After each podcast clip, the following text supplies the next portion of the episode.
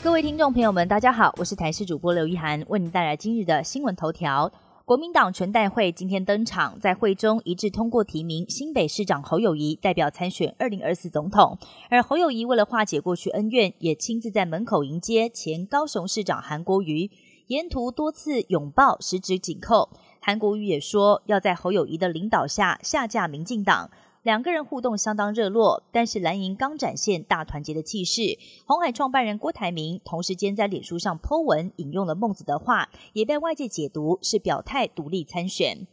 三十年前震惊社会的西门町之狼丁姓男子，在一年之内犯下了五起性侵案入狱，之后连续三次假释出狱，但是每一次都再度犯案性侵，第三次甚至带着电子脚镣犯案。二零一七年刑满强制治疗六年之后，医院认为还是有再犯之余，裁定再延长强制治疗三年。近视人口越来越多，但恶视力可能还跟失智症有高度的关系。美国有团队找来近三千名年龄超过七十岁的受试者，测试他们的失智状况，发现一般近视者有百分之二十一点五的人有失智症状，而中度到严重视力障碍者，则是有百分之三十二点九有失智的情况。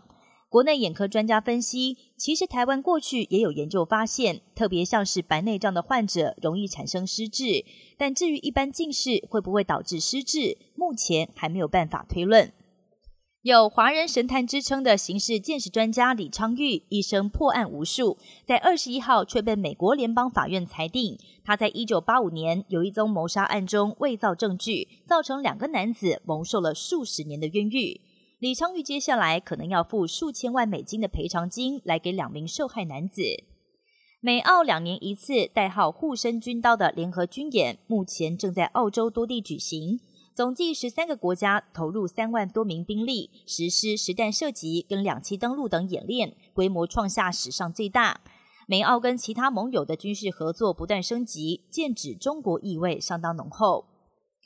日本知名女星广末凉子六月中爆发跟已婚米其林一星主厨鸟语周作双重外遇，被经纪公司无限期停止所有活动。而当时她的艺术家老公原名井同顺的广末顺还还召开记者会称赞她是贤妻良母，试图挽回婚姻。不过今天广末凉子透过经纪公司网站表示，已经跟丈夫广末顺协议离婚。至于孩子的监护权，广末凉子将作为监护人，继续跟孩子们一块生活。以上新闻由台视新闻编辑播报，感谢您的收听。更多新闻内容，请锁定台视各界新闻以及台视新闻 YouTube 频道。